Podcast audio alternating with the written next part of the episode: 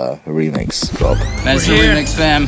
Scary Medicine V. remix. Next big thing, get on it now.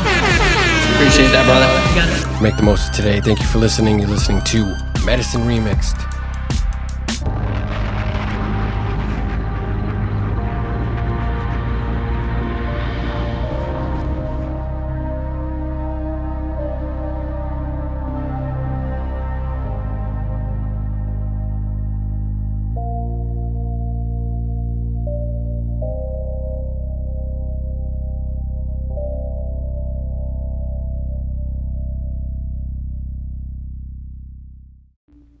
What up, Remix fam?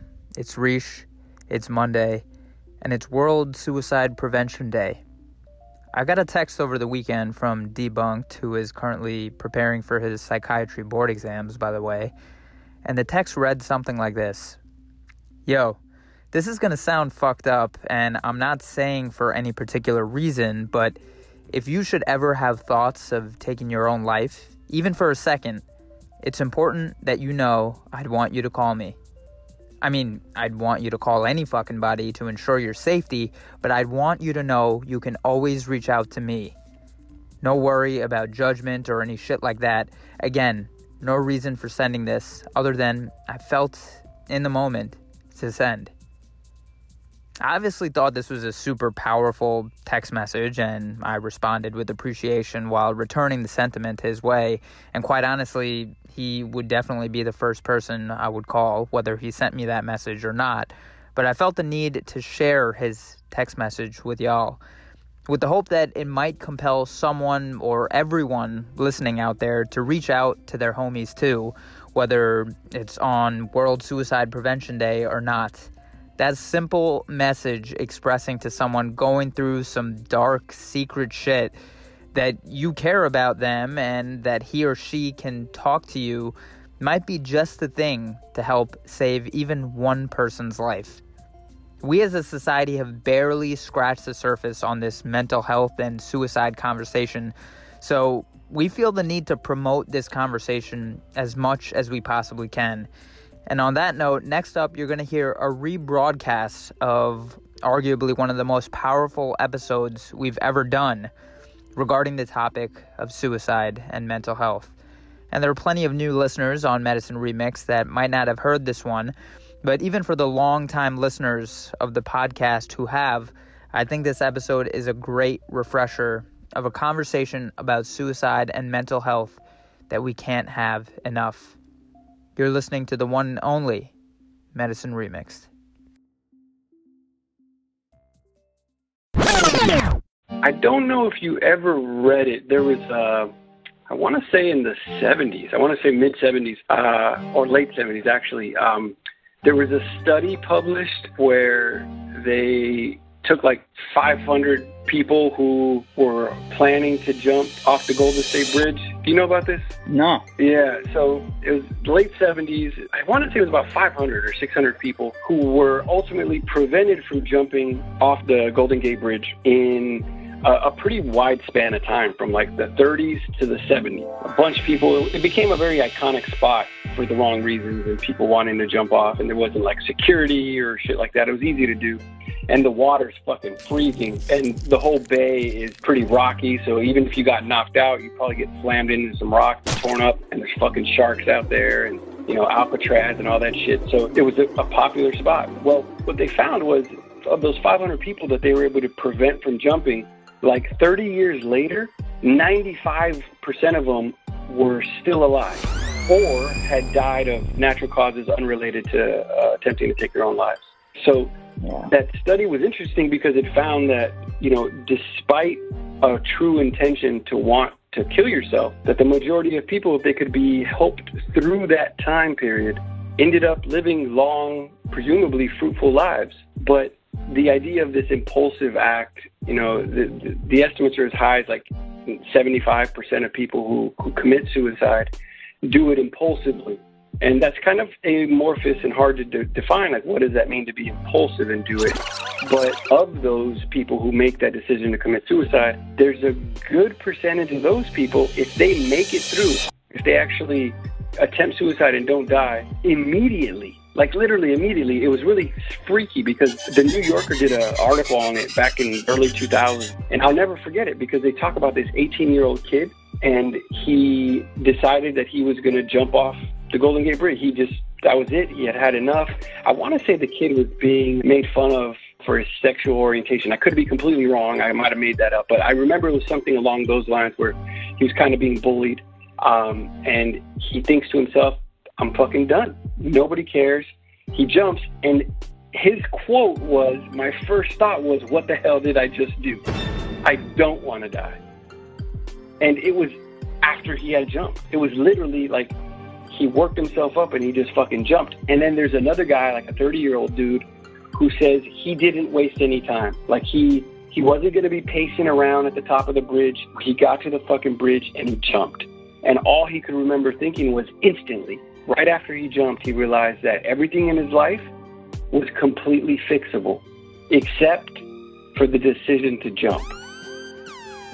And that shit has really, like, for whatever reason, and it was before I even, you know, thought about even going into medicine, much less psychiatry, that it, it, it, I don't know, for some reason, it sort of etched a place in my heart where, you know, I, I've lost friends to suicide as well. And I always think to myself, like, fuck, man, what kind of pain, what kind of hurt would one have to feel?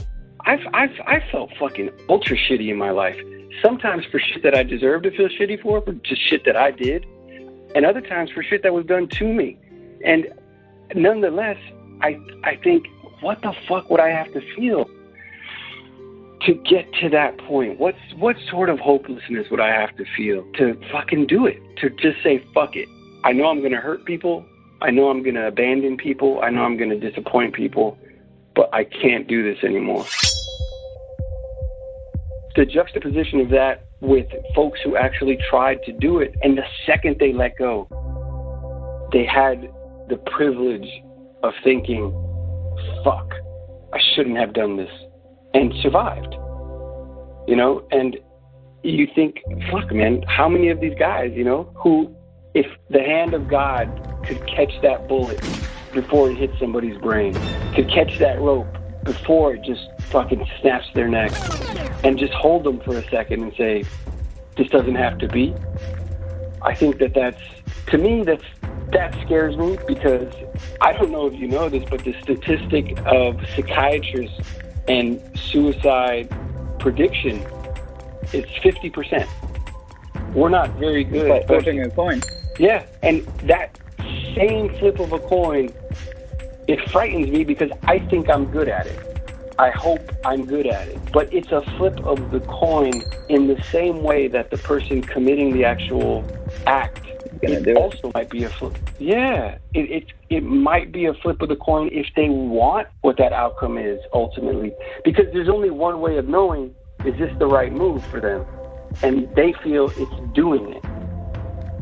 And in that moment, how long that second must feel that that half a second, that hundredths of a second between the decision to pull the trigger, the decision to take those pills, that if you could just stretch that time and just fucking who knows who knows maybe 10% of those people still want to do it. I'm not saying that's a justification for it but it just fucking terrifies me that as a person who's at least somewhat of sound mind and body i know that i think from the outside i can assess a situation and, and say you know what i'm concerned for this person's well-being. You know i think we should admit him the hospital. That's a total judgment call based on what? Based on what? I, the statistics show it. Uh, we're batting 50% we can guess that's as good as we're going to get. But that's what's sort of, I, I guess, the emphasis is really on the people around those people to take those sorts of statements seriously, to really uh, not be afraid to have that conversation, to really put themselves out there to say, hey, man, I just want you to know that if you ever had this fucking thought, you know you can call me and not have to feel bad about it and not I don't think people have that conversation very often. Nobody wants to think that that's even a possibility. But, you know, we know the risk factors. I'm sure you remember that fucking mnemonic uh, that sad person's mnemonic in, in med school. The way really that I remember it when we're assessing for, you know, somebody's suicide risk, I just think of Robin Williams, right? Because it's you're more likely if you're a male to commit suicide or at least attempt suicide successfully, meaning actually take your own life. His age group, right? Because he was an older guy and anything over 59 and being a male, but also being between the ages of 15 and 25, which is weird because Cornell and Chester both didn't fit that age range, which is almost more hurtful, right? Because you're kind of like they're in the prime of their life. It almost yeah. makes more sense when you're 60 or over because you're kind of like, well, maybe that person feels it's over for them. They're over the hill. It, their youth is gone. And between the ages of 15 and 25, it's understandable that that's a fucking hormonal soup nightmare of growing up and trying to learn to be a person. So it, it, yeah. those ages almost make sense. But, you know, and of course, the D for depression and the P for previous attempts and the E for, you know, fucking excessive alcohol use and all that shit. People can look that stuff up. But for the sake of going through it, loss of rational thinking, you know, either somebody's psychotic or they got some other illness going on. Um, if they're single, divorced or widowed, um, if they've ever had a serious attempt in the past, which it's hard to tell with everybody, you don't know unless they tell you, or ended up in the hospital. Um, no social support, and really the idea that we're not good at predicting it. The only way you're going to know is if somebody wants to ultimately tell you. But I think not enough of us ask, and not enough of us take it seriously. I think that that's uh, a thing that once you have it happen, once having a close friend, like you would not be the person to take words like that lightly should you ever hear them again or hear them for the first time from somebody or feel the obligation to ask somebody, hey man, you know, are you having thoughts of hurting yourself? Um, you probably would never miss that opportunity. But I think for people who haven't, and fortunate for them, suffered a loss of life in that way, I don't know how many people would ask.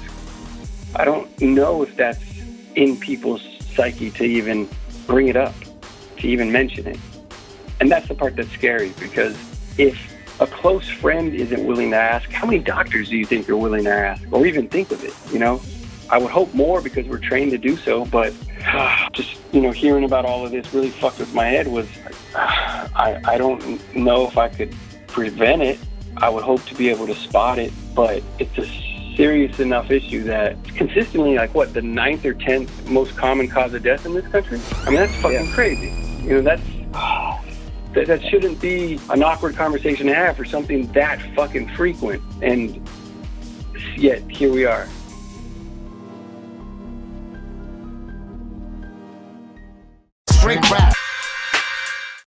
Support for today's Medicine Remix show comes from Zipitor Anti Talk listening tablets for those who not only need to listen, but more importantly, for those who need to listen with a willingness to let others change their minds. Imagine that. Zipitor is now available in liquid, designed for those who just can't seem to swallow their pride. Zipitor. Just shut the fuck up and listen. Side effects of Zipitor may include verbal constipation, not jumping to conclusions, and severe empathy. Ask your doctor or your significant other if Zipitor is right for you. Now, back to listening at its best. Medicine Remixed. It's significant, man. You know, just like you said, the fact that it's even in the top causes of death that's a real conversation. And that's why, like, you know, I always say, at least like in the context of audio, I feel like the four medicines of Medicine Remix, I call it the two MCs. MC, MC is music, comedy, motivation, and conversation, man. Like conversation, whether you're in it or just like listening to it. And this is essentially like what your field is. Like a big part of your skill set is that medicine of conversing with another human being and through the art of, you know, asking questions and being empathetic and trying to create a trust and a rapport. And if all of those, you know, stars align, like, you know, you really can do with just the art of communication, you know, so fucking much, man. Like just communicating with another human being, talking to them about, you know, whatever it is that's gotten you to like that low of a point that you're actually contemplating this. And I, I, I'm sure they've done like surveys about like how common it is at some point point in your life for people to have at least thought about it. You know, 10%. it's probably got to be a freak. It's only ten percent. 10% at some point or another have contemplated, have thought about suicide. And that's a conservative, I've read as high as 25. Um, but, I, you know, it's you, you want to know what's really funny? Is that your response right now to be shocked that it's only 10%? When I talk to people who are actively having a suicidal ideation, and I tell them that one in 10 people at some point have thought about taking their own life, they're shocked that it's so many. Yeah. And just to sort of uh, add a further dimension to um, what we, we were just talking about, about how many people have thought, understand that that's an average, right? So it's really high for like college age students.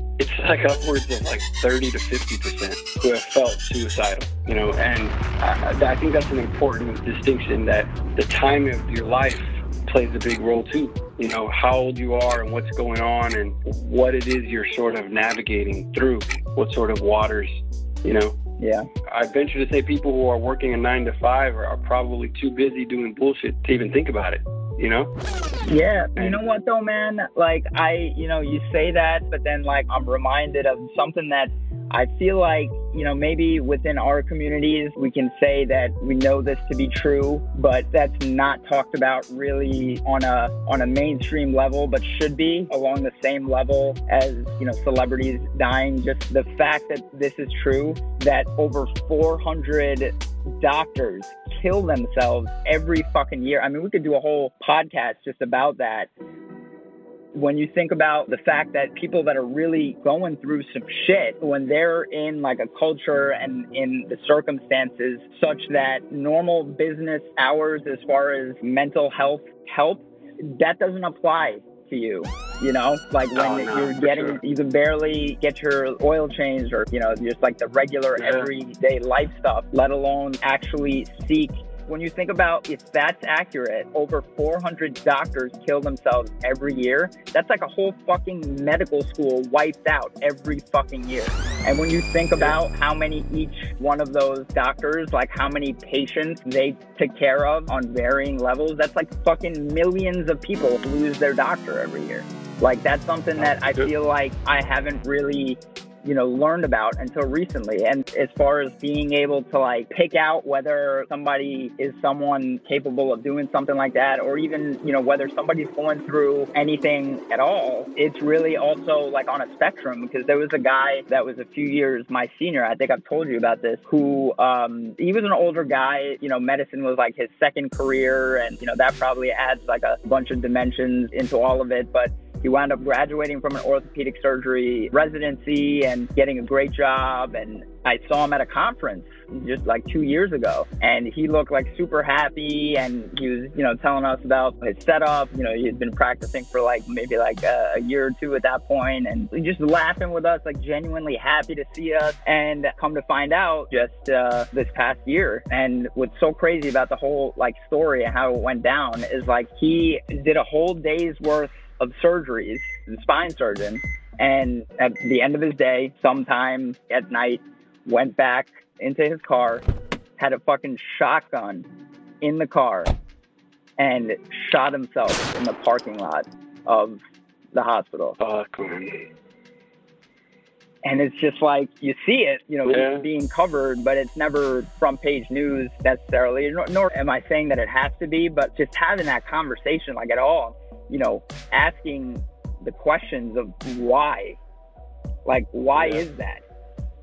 And a lot of times it's like a cultural thing, just the culture of medicine and like just how fucked up it really is. Like, Yeah. you know, I, I think it's just painted as like a very, you know, that's why like people I feel like aren't even trying to hear it because they're like, oh, like what do what does the fucking doctor have to worry about? Like driving around in, Right, right. you know, like fancy car, Yeah. like you know, don't you guys Right. make like six figure salaries? Like not understanding the opportunity cost that went into that, the fucking debt, the fucking the Yeah. sheer abuse on your own body. Like as far as you know, not sleeping for days, not eating, not fucking going to the bathroom, like you know, just really fucking sacrificing yourself. And you know, for varying reasons, anywhere from just being in a situation where you're like, this is not what I thought it was, and I can't get out, or you have other shit going on. A lot of times, it's just a combination of a lot of fucked up things that are happening in various aspects of your life. But you know, people get divorced in residency. People lose Oh fuck yeah. you know, like friends and, you know, all kinds of, like, it's hard enough without having to go through anything else. Just the fucking thing itself is, like, enough to, you know, drive someone to that. So the fact that, you know, life happens to all of us and that there really isn't the infrastructure and the support system that's appropriate and necessary to fucking have people not kill themselves. Like like fucking over 400 doctors, man. Doctors killing themselves. And you know that's just one profession. I mean, I'm I'm sure there are other ones that you know you hear about like dentists and lawyers and but it starts with a conversation, right? You know, whether one on one or like, you know, how we're trying to do it and really fucking raise awareness and really tackling issues like this that are super complicated, but like it, it just it's like simple. Starting the conversation. easy. Starting the conversation, Yeah. man. That's it. That's really what it's what it's about, man. Because I'm not, I'm not smart enough to solve any of this shit. I'm not naive enough to even pretend that I am, but I do know that when I do have these conversations with people that I walk away with a little something more, you know? Yeah, 100%.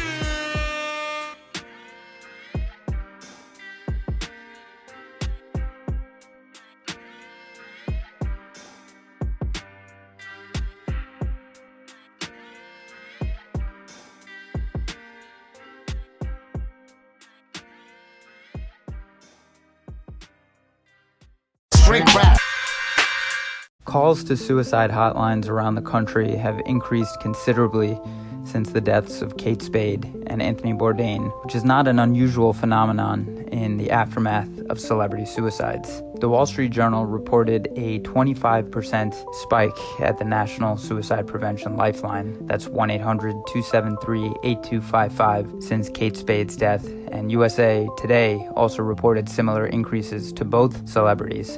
Preceding the death of both Kate Spade and Anthony Bourdain, as I mentioned in the beginning of the episode, the CDC reported increases in suicide rates throughout the country. Celebrity suicides have been correlated to increases in suicide rates before in history, like Marilyn Monroe's 1962 death, for example, preceded a 12% spike in suicides nationwide. When people who have suicidal thoughts see celebrities like Kate Spade and Anthony Bourdain, who seemingly have it all, kill themselves, it often makes them feel even more hopeless and alone. They basically think if these seemingly happy, famous, and wealthy people see no hope in continuing their own lives, then what's stopping me from ending it?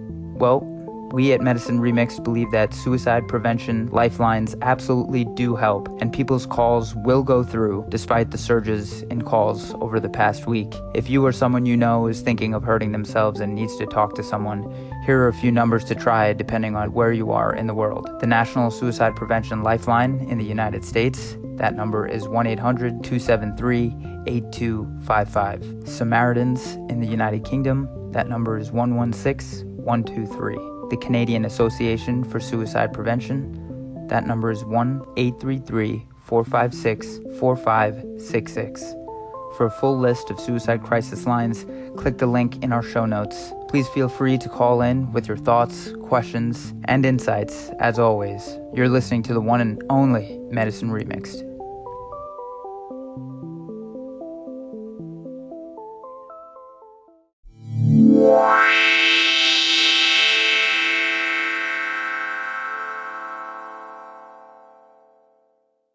This is probably one of the hardest things to do, and that's ask for help.